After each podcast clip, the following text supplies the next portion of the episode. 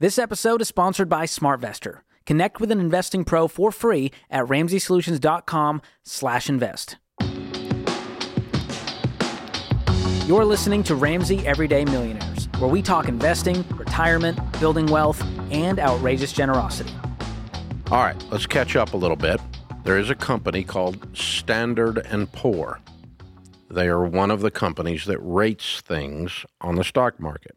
The most famous thing that they rate, there's a company called Dow Jones that has an average of the industrial companies, which creates the Dow Jones Industrial Average which is a little strange because a lot of the companies are not industrial anymore that are part of that average. Old timey term, but it can it comes from the you know when America was more uh, manufacturing driven than it is today.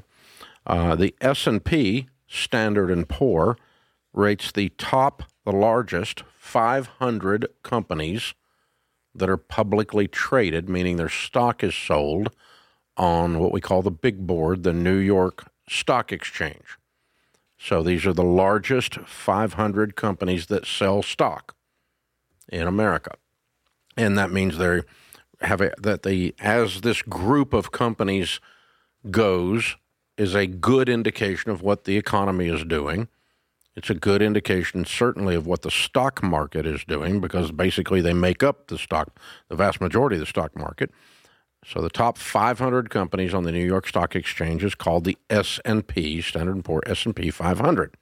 Now, that's important because that's actually a better way of measuring what the stock market is doing than the Dow is, okay, or the Dow Jones Industrial Average or any other measure for that matter. This is a very generic measure and people in the financial world use the S&P 500 as a as a plumb line to tell what the market is doing. So if a if a mutual fund, for instance, outperforms the S&P 500, that means the mutual fund is making better returns than the market as a whole. If it underperforms the S&P 500, it makes less returns. So all that's important. Um, nice article, uh, James, our producer, pulled up for us. If the S&P 500 hits a new all-time high in 24, you can expect a strong year of gains to follow, according to Ned Davis Research.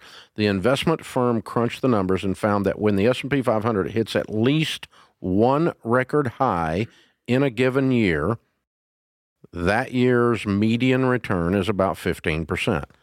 So what they're saying is is that when the when the stock market tops out and has a new record, that is almost always a year that you get great returns. Well, duh obviously, if the stock market's hitting a new record, you ought to be getting great returns. It kind of makes sense, right?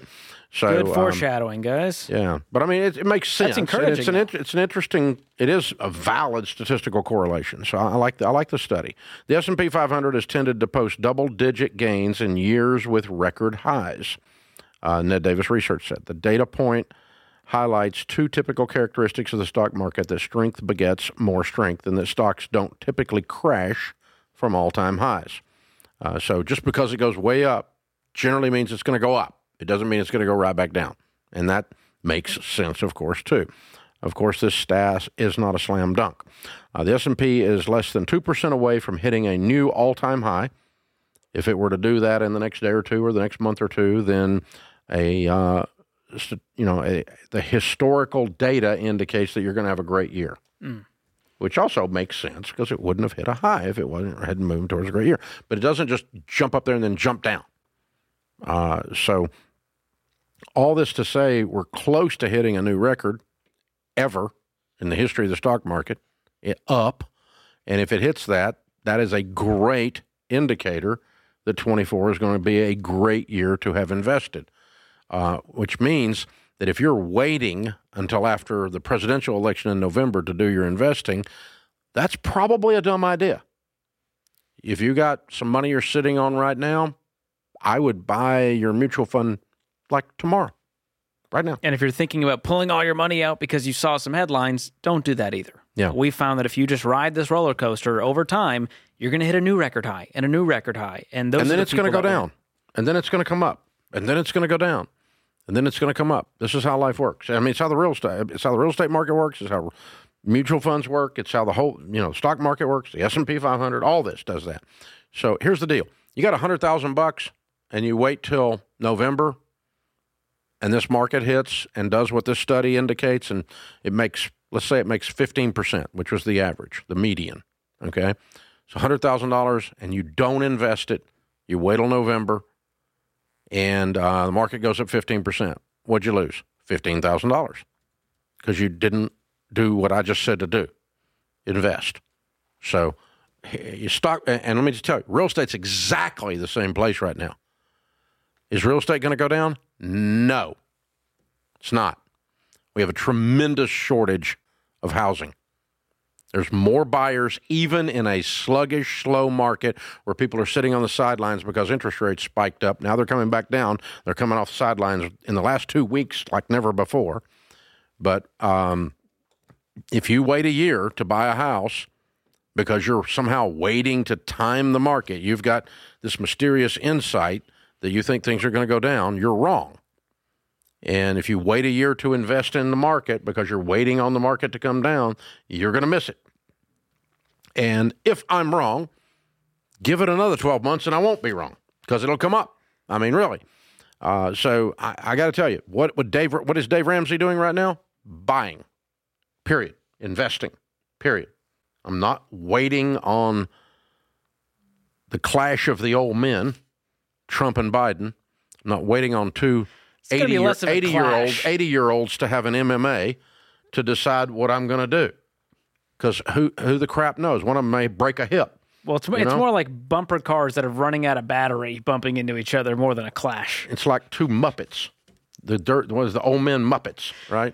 So Statler and Waldorf is that them? That's him. Oh my gosh! So you don't wait on this. Don't sit.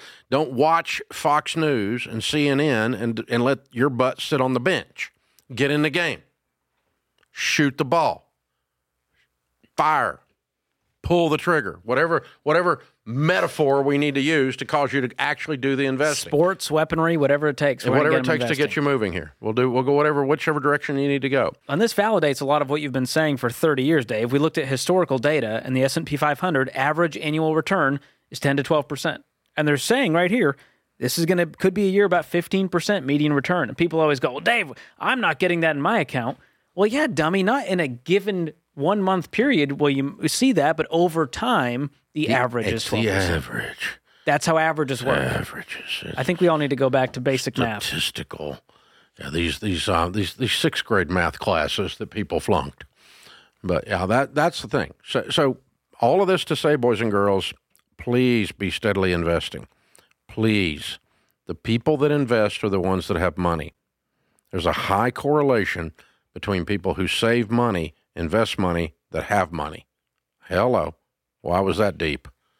You know, if you don't if you don't put any money in the account, please don't expect any money to be in the account. Why is that hard?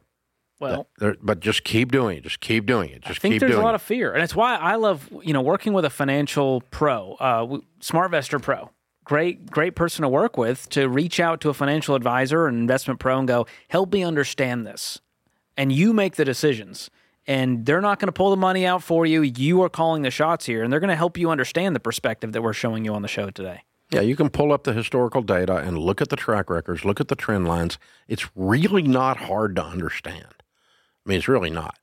I mean if you pull up in a neighborhood and there's cars up on blocks and the gutters are falling off the houses and the place everything you see needs weed eaters then then you know and then you pull up the MLS data on that neighborhood and you see the values have been going down it's not a it doesn't require rocket surgery to figure out that this thing's going down in value.